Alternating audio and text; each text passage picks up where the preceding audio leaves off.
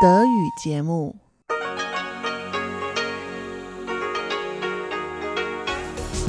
ist Radio Taiwan International. Herzlich willkommen zum halbstündigen deutschsprachigen Programm von Radio Taiwan International. Am Mikrofon begrüßt Sie Sebastian Hambach. Und Folgendes haben wir heute am Donnerstag, den 3. Januar 2019 im Programm. Zuerst die Nachrichten des Tages. Danach berichtet Frank Piewitz über Aktuelles aus der Wirtschaft. Und zum Abschluss berichtet Carina Rother im Blickpunkt über das Phänomen leerstehender Bauten in Taiwan, die der Künstler und Fotograf Yao Ruizhong für eine Bildbandreihe abgelichtet hat. Nun zunächst die Nachrichten des Tages.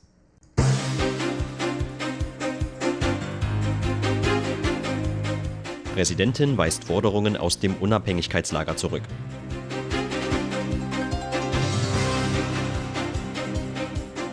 Premier kritisiert Äußerungen von Chinas Präsident.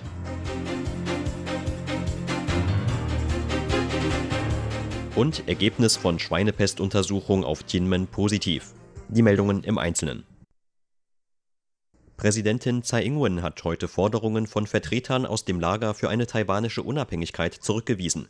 Tsai sagte, ihre wichtigste Aufgabe sei es, Taiwans Souveränität zu schützen und der Welt den Willen und die Entschlossenheit des taiwanischen Volks zu zeigen. In einem offenen Brief hatten 4 namhafte Unabhängigkeitsbefürworter Tsai zuvor dazu aufgefordert, nicht erneut für das Präsidialamt zu kandidieren. Außerdem forderten sie die Präsidentin dazu auf ihr Recht zur Ausübung der Regierungspolitik zu verzichten und anderen den Vortritt zu lassen. Dazu sagte Präsidialamtssprecher Alex Huang: Die Präsidentin ist der Meinung, dass das Staatsoberhaupt für das taiwanische Volk kämpfen sollte und nicht für seine eigene Position. Wenn China Taiwan das Modell ein Land, 2 Systeme aufzwingen will, ist es ihre wichtigste Aufgabe, der Welt den Willen und die Entschlossenheit des taiwanischen Volks zu zeigen, um Taiwans Souveränität und demokratische Lebensweise zu schützen. Das ist für die Präsidentin als vom Volk gewählte Führerin auch die größte Verantwortung. Durch ihre Wahl habe sie den Auftrag vom Volk, das Land zu schützen. Solange sie Präsidentin ist, werde sie sich keinem Druck aus China beugen. Wen die Partei nominiert oder wen das Volk wählt, werde durch demokratische Mechanismen entschieden und nicht von einzelnen Personen, so die Präsidentin laut Huang. Premierminister William Lai hat heute gegenüber Medien die gestrigen Äußerungen von Chinas Staatspräsident Xi Jinping zu Taiwan als widersprüchlich kritisiert. So habe Xi zwar vom Wunsch nach Frieden gesprochen, aber Waffengewalt nicht ausgeschlossen. Xis Äußerung, den Willen der Taiwaner respektieren zu wollen, stehe im Widerspruch zu seiner Warnung, dass eine Vereinigung mit China alternativlos sei. Darüber hinaus mahnte Lai die Taiwaner zu mehr Wachsamkeit gegenüber bestimmten Slogans, die für eine Vereinigung mit China stünden.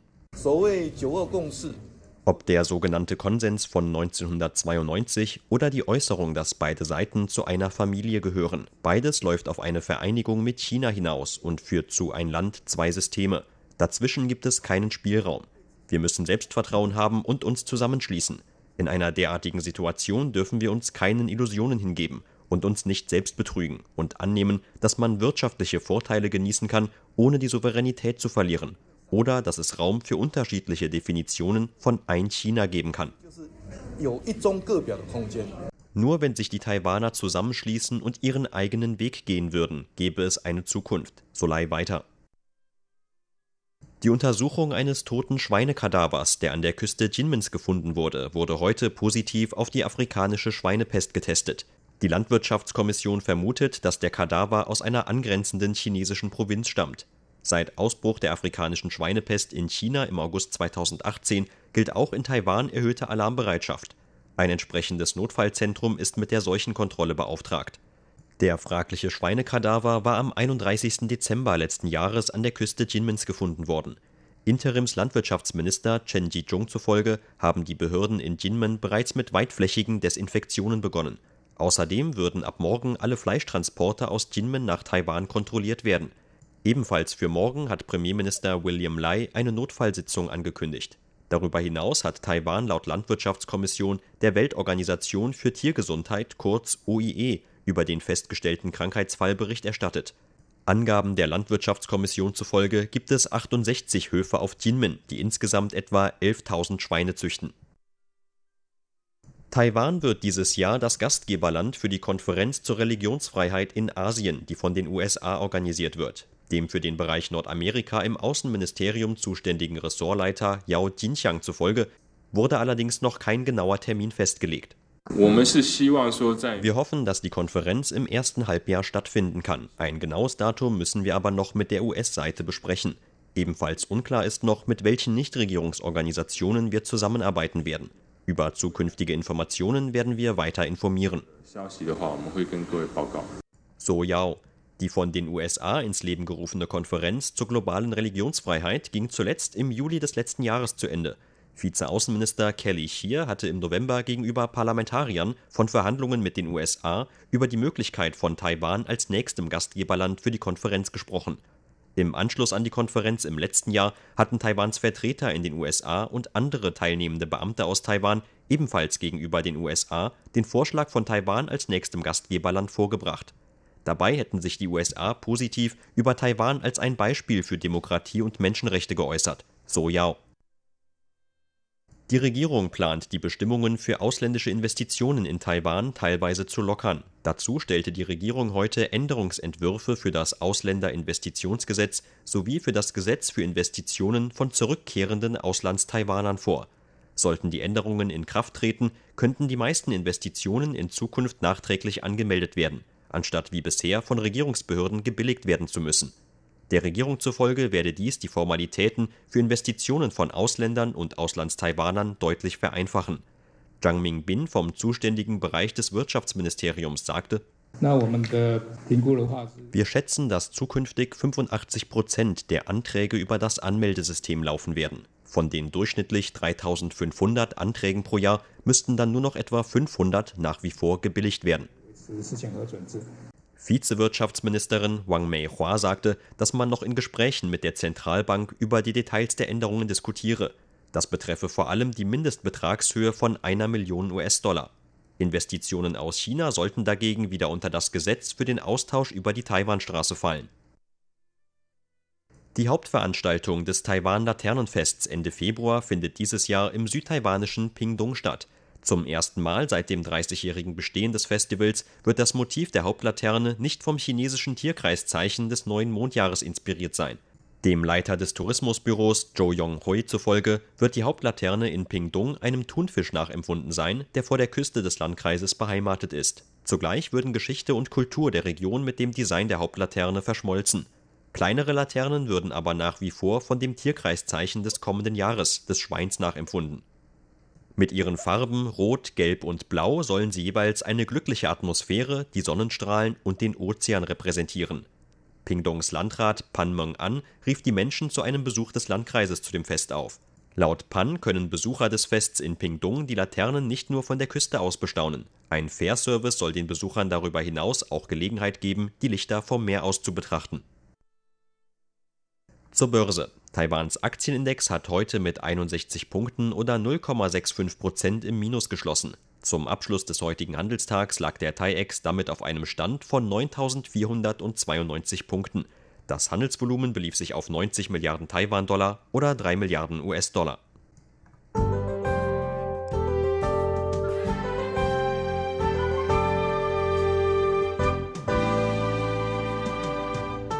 Im Norden sowie in Teilen Osttaiwans war das Wetter heute von Regenfällen geprägt. Im Rest des Landes blieb es bei bewölktem, aber trockenem Wetter. Zum Abend hin klarte es dann vielerorts wieder etwas auf. Die Temperaturen lagen im Norden zwischen 18 und 20 Grad Celsius.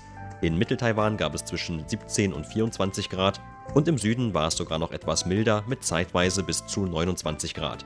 Und dies sind die Aussichten für morgen, Freitag, den 4. Januar. Morgen gibt es zunächst eine Pause vom Regen durch den Nordostmonsun. Bis auf den äußersten Nordosten sollte es daher im ganzen Land trocken bleiben, bei leicht bis wenig bewölktem Himmel. In Mittel- und Südtaiwan ist laut Wetteramt mit sonnigem Wetter zu rechnen. Ein merklicher Anstieg bei den Temperaturen gegenüber heute ist auch in Nordtaiwan zu erwarten. Der Vorhersage des Wetteramts könnte es dort morgen bis zu 26 Grad Celsius geben. In Mitteltaiwan könnte es Höchstwerte von um die 27 Grad und im Süden erneut von um die 29 Grad geben.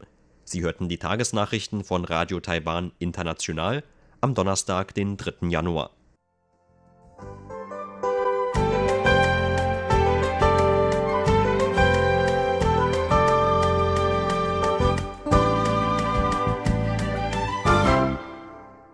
Hören Sie nun Aktuelles aus der Wirtschaft mit Frank Piewitz.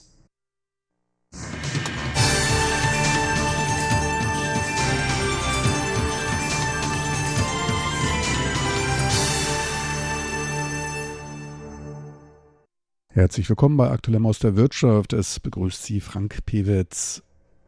Heute geht es weiter mit der Pressekonferenz aus Anlass der Verteilung der R&D 100 Awards, eine Art Oscar-Preisverleihung für Technologielösungen, die jährlich seit bereits 56 Jahren in den USA erfolgt. Vorgestellt werden heute schwerpunktmäßig die von Taiwan eingereichten und teils mit einem Forscherpreis ausgezeichneten Lösungen. Kurz zur Veranstaltung, sie ist kein rein US-amerikanisches Anliegen. Die ausgewählten Lösungen werden unter Beiträgen von Unternehmen, Universitäten und anderen Forschungsinstituten aus aller Welt ausgewählt. Wie der Name es schon andeutet, werden jährlich die 100 besten Produktlösungen ausgezeichnet, und zwar solche, die das Potenzial zu einem außergewöhnlichen innovativen Beitrag und einem tiefen Einfluss auf den Lebensalltag haben können. Implizit geht mit den Erfindungen damit auch ein hoher Marktwert einher. Auch Produktlösungen aus Taiwan kamen in die Endrunde. Für solche Auftritte und auch für die eingereichten Beiträge ist in Taiwan vorrangig ITRI zuständig, das Institut für angewandte Industrieforschung. ITRI wurde 1973 gegründet und leistet seitdem einen entscheidenden Beitrag zur Transformation und Modernisierung von Taiwans Industrie. Dass man sich bei dem Wettbewerb mit den Größten der Welt misst, das wird deutlich, wenn man einen Blick auf die anderen Gewinner wirft, unter anderem das MIT Lincoln Laboratory, Los Alamos National Laboratory, dem Chemieriesen Dow Chemical und auch der NASA, unter vielen anderen. Auch diesmal steht ITRI bei der R&D 100 Preisverleihung gut ab. 3 der eingereichten Produkte gewannen den Wettbewerb, und zwar in den Bereichen Software und Dienstleistungen, im IT- und Elektronikbereich und in der Kategorie mechanische Geräte und Materialien.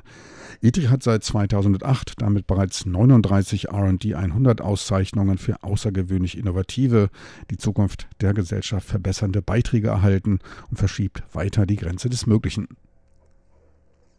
Ausgezeichnet wurde ITRI für die Entwicklung einer die polizeiliche Überwachung von Räumen vereinfachenden Drohne, besser ein System, ein automatisches Polizeidrohnen-Patrouillensystem. Ferner wurde eine funktionale Färbemethode vorgestellt, bei der überkritisches CO2 statt Wasser als Färbemittel verwendet wird, um anstelle den ersten solarbetriebenen Fließwassersterilisator für Notfallsituationen her. Nun zu den Gewinnern im Einzelnen. Beginnen wir mit dem ersten tragbaren Fließwasser-Sterilisiergerät für den mobilen Einsatz, der unter anderem in Gegenden mit Wassermangel oder bei Notfällen eingesetzt werden kann. Das Ganze wird mit UVC-LED-Lampen betrieben. Infiziertes Wasser stellt eine große Bedrohung für die Gesundheit des Menschen dar. Zur Trinkwasseraufbereitung muss Wasser daher oft sterilisiert werden. Traditionelle UV-Desinfektionssysteme verwenden Quecksilberdampflampen als Lichtquelle. Diese Lampen sind groß, zerbrechlich, zudem benötigen sie eine hohe Stromspannung. Vor allem aber sind sie nicht transportabel. Genau dort setzt ITRIs Lösung an. Besonders interessiert war ich an der kleinen portablen Variante. Dies ist das von uns entwickelte Wassersterilisierungsgerät, mit dem ein Volumen von 350 bis 500 mm an sauberem Wasser produziert werden kann, wofür man nur eine LED-Lampe benötigt. Innerhalb von 60 Sekunden können damit die sich im Wasser befindlichen Schädlinge wie Darmbakterien, Bakterien aus Biostoffen und so weiter mit einer Effizienz von über 99,9% abgetötet werden. Damit ist man dann im sicheren Bereich. Die Messungen führten wir mit einer 1 Million Bakterien übersteigenden Konzentration durch. Mit dem Gerät können die Bakterien nahezu vollständig ausgemerzt werden.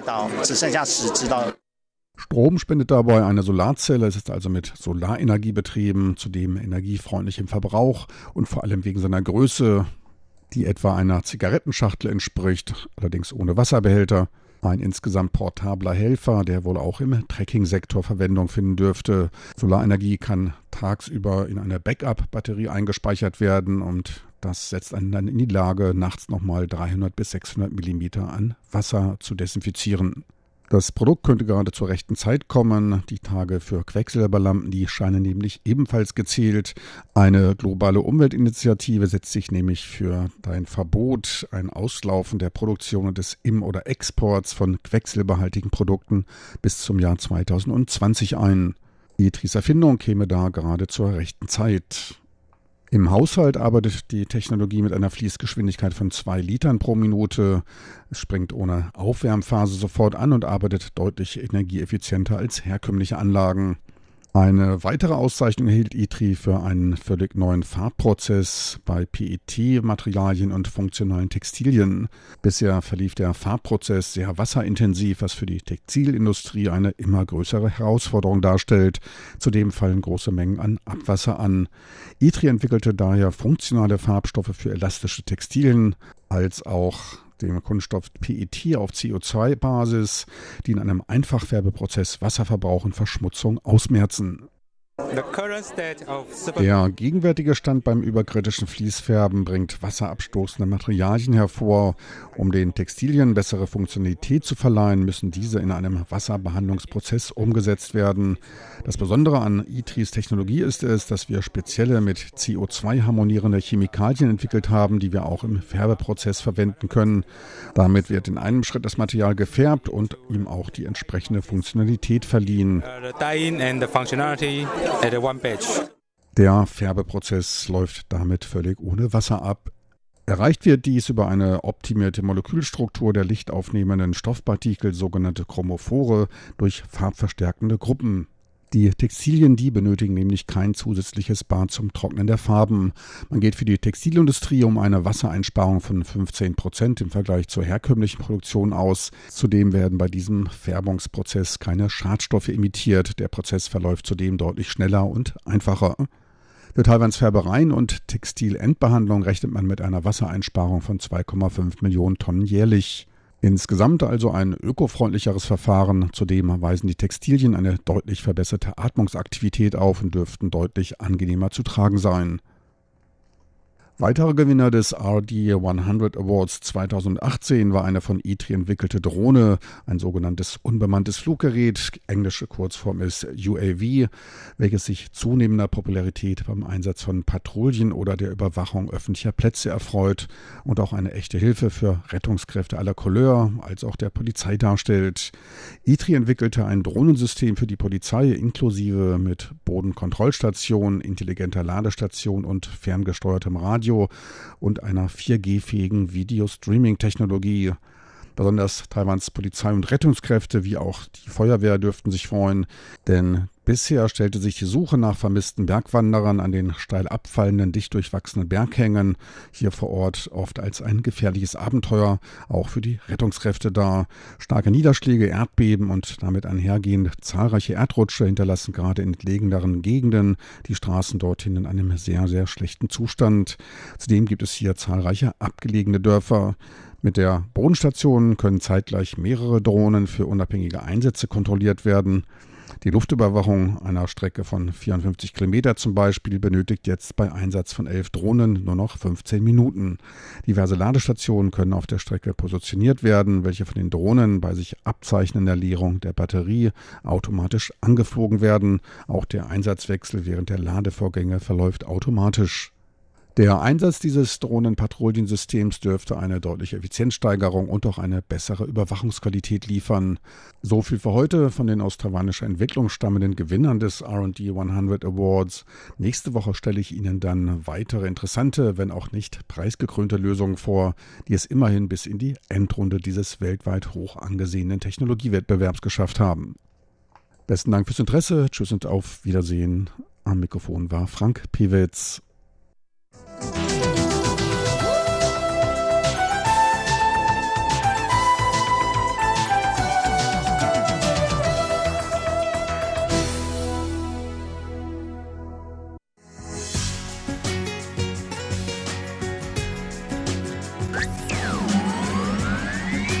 Radio Taiwan International aus Taipei.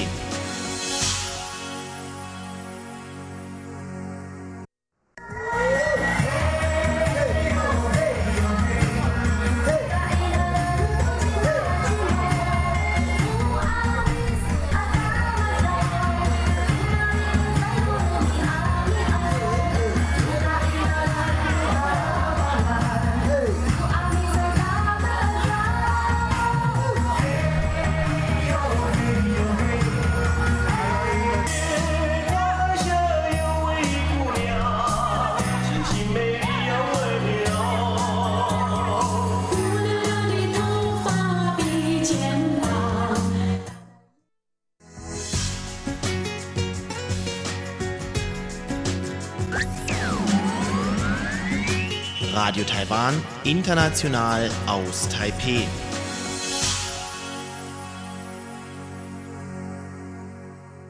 Weiter im Programm geht es nun mit Carina Rother und einer neuen Ausgabe des Blickpunkts.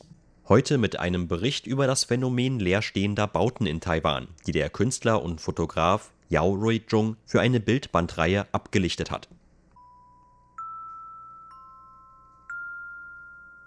Blickpunkt. Lost Society Document. Dokumentation einer verlorenen Gesellschaft. So nennt der Künstler, Kunstprofessor und Fotograf Yao Ruizhong das Projekt, das er 2010 begann, als er zum ersten Mal leerstehende Bauten in Taiwan fotografierte und dokumentierte. Die Kunstwerke des 1969 geborenen Yao, die sich mit der Absurdität menschlichen Lebens beschäftigen und hohle politische Mythen und Propaganda als solche identifizieren, haben ihm internationale Anerkennung eingebracht. Zuletzt gewann er 2018 den Taishin Kunstpreis. Er unterrichtet seit 2010 außerdem im Fachbereich Kunst an der Taipei National Normal Universität. Zeitgleich mit dem Antritt seiner Assistenzprofessur startete er das Projekt Lost Society Document, über das wir für die heutige Sendung mit dem Künstler gesprochen haben. Ich habe früher nur Ruinen fotografiert. In Taiwan gibt es aus den 90er Jahren sehr viele Ruinen, weil damals die traditionellen Produktionsgewerbe alle nach China abgewandert sind. In Taiwan sind viele leere Fabrikgebäude zurückgeblieben und einige Arbeiter sind ebenfalls nach China abgewandert, weswegen auch leerstehende Häuser zurückblieben. Dazu kommen die vielen Militärruinen, die nach dem Ende des Kalten Krieges übrig blieben, da Taiwan damals an der vordersten Front des Kalten Krieges lag und sogar einige verlassene Tempel. Während ich die fotografierte, stieß ich immer wieder auf leere Bauten, die von staatlicher Seite gebaut worden waren. Da hatte ich dann die Idee, die auch zu fotografieren, um mal zu sehen, wie viele es von diesen sogenannten Residenzen der Mücken denn überhaupt gibt. Residenz der Mücken, Wenzeguan, so nennen die Taiwaner leerstehende Gebäude, von denen es laut den Recherchen Yao Ruizhongs in Taiwan zuhauf gibt. In seinen Bildbänden dokumentiert der Künstler seit 2010 hunderte leerstehende Fabrikgebäude, Lagerhallen, mehrstöckige Anlagen, deren Bau mittendrin abgebrochen wurde, Wohnanlagen, deren Bewohner durch Strukturwandel in andere Regionen abzogen und solche Gebäude, die nie in Benutzung waren. Alle sind in Schwarz und Weiß fotografiert und mit Eckdaten hinterlegt. Wann gebaut, wie finanziert, zu welchem Zweck, warum leerstehend. All das hat Yao Ruizhong in 6 Fotobänden veröffentlicht. Die aufwendigen Forschungsarbeiten erledigte der Künstler jedoch nicht alleine. Weil ich alleine nicht alle Gebäude dokumentieren konnte, hatte ich die Idee, dass die Kinder, also meine Bachelorstudentinnen und Studenten, ja in ihre Heimatorte gehen könnten, um dort zu recherchieren. Daher ist dieses Projekt eine kollektive Arbeit. Die Studierenden nutzten das Wochenende oder die Ferien, um in ihre Heimatorte zurückzugehen. Jeder ist für die Fälle in seiner Heimat zuständig.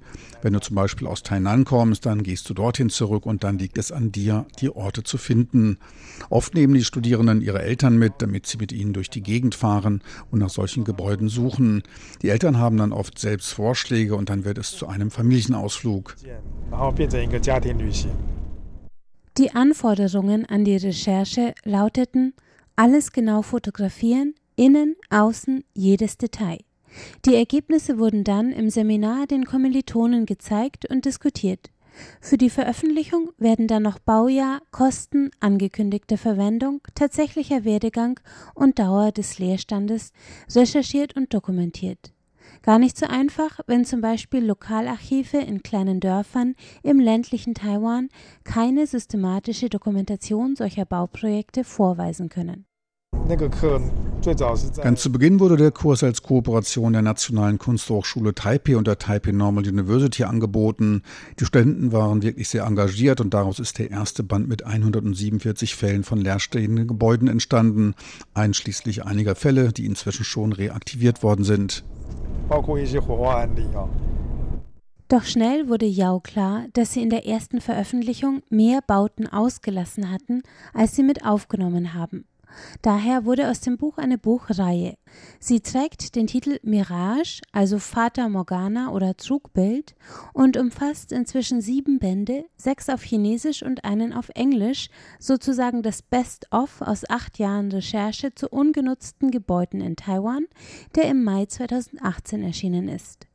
In jedem Buch sind weit über 100 leerstehende Gebäude in ganz Taiwan dokumentiert und jedes Jahr machen der Künstler und seine Studenten neue ausfindig, die einen weiteren Band füllen könnten.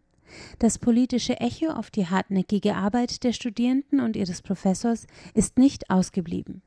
Wir haben dieses erste Buch an das Kabinett, das Präsidialamt und so weiter geschickt und die haben auch sehr schnell reagiert und gesagt, binnen eines Jahres sollen alle Gebäude wieder in Benutzung genommen werden. Wir hatten auch ein Treffen mit dem Premierminister, der damalige Präsident und sein Vize haben auch beide angerufen, um ihre Aufmerksamkeit zu bekunden. Doch obwohl die Zentralregierung ein offenes Ohr für das Problem zeigt, ist übermäßiger Bau und folgender Leerstand in Taiwan ein systemisches Problem, sagt Yao Ruizhong. Er sieht die Involvierung lokaler Investoren in politische Entscheidungen als großes Problem und spricht von intransparenten Geldflüssen, gerade zu Zeiten von Lokalwahlen. Bauprojekte würden von Lokalregierungen oftmals angeleiert, um den Anschein von Wachstum in einer Region zu erwecken, auch wenn die strukturellen Gegebenheiten nicht bestehen, um den vorgesehenen Plan für ein Gebäude als Fabrik oder Markt wirklich umzusetzen.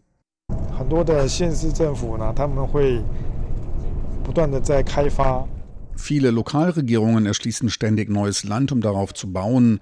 Oftmals ist das Ziel einfach, sich vor einer Wahl Stimmen zu sichern oder eine Region wird zum Industriepark erklärt. Und dann kaufen Investoren als erstes das umliegende Bauland auf, um sich das Monopol darauf zu sichern.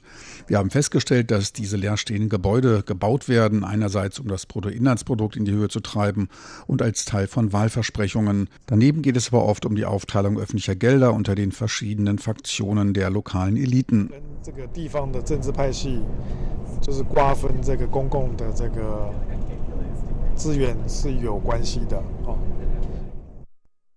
Reaktion auf die Mirage-Buchreihe haben bereits einige Lokalregierungen reagiert, sagt Yao, und die leerstehenden Gebäude wieder einem Zweck zugeführt. Viele andere, oftmals in besonders abgelegenen, strukturschwachen Regionen, stehen weiter leer. Und natürlich entstehen auch neue, denn öffentliches Bauen, wenn auch teuer für die Steuerzahler, ist ein lukratives Geschäft, das zumindest temporär Arbeit sichert und den Eindruck von Entwicklung schafft.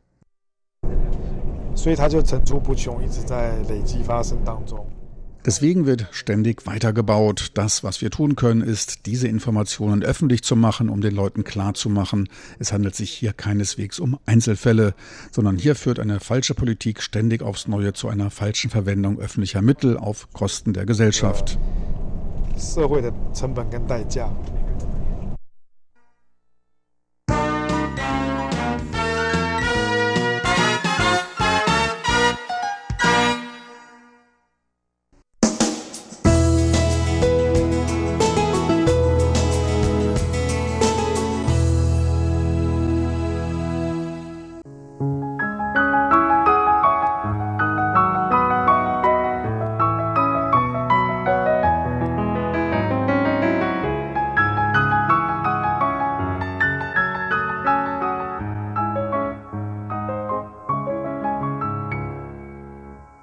Sie hörten das halbstündige deutschsprachige Programm von Radio Taiwan International am Samstag, den 5. Januar 2019. Unser aktuelles Radioprogramm und weitere Sendungen können Sie im Internet on demand hören unter der Adresse www.de.rti.org.tv. Weitere Informationen und Videos von der RTI Deutschredaktion rund um Taiwan finden Sie zudem auf unserer Facebook-Seite und auf unserem YouTube-Kanal. Am Mikrofon verabschiedet sich heute von Ihnen Sebastian Hambach.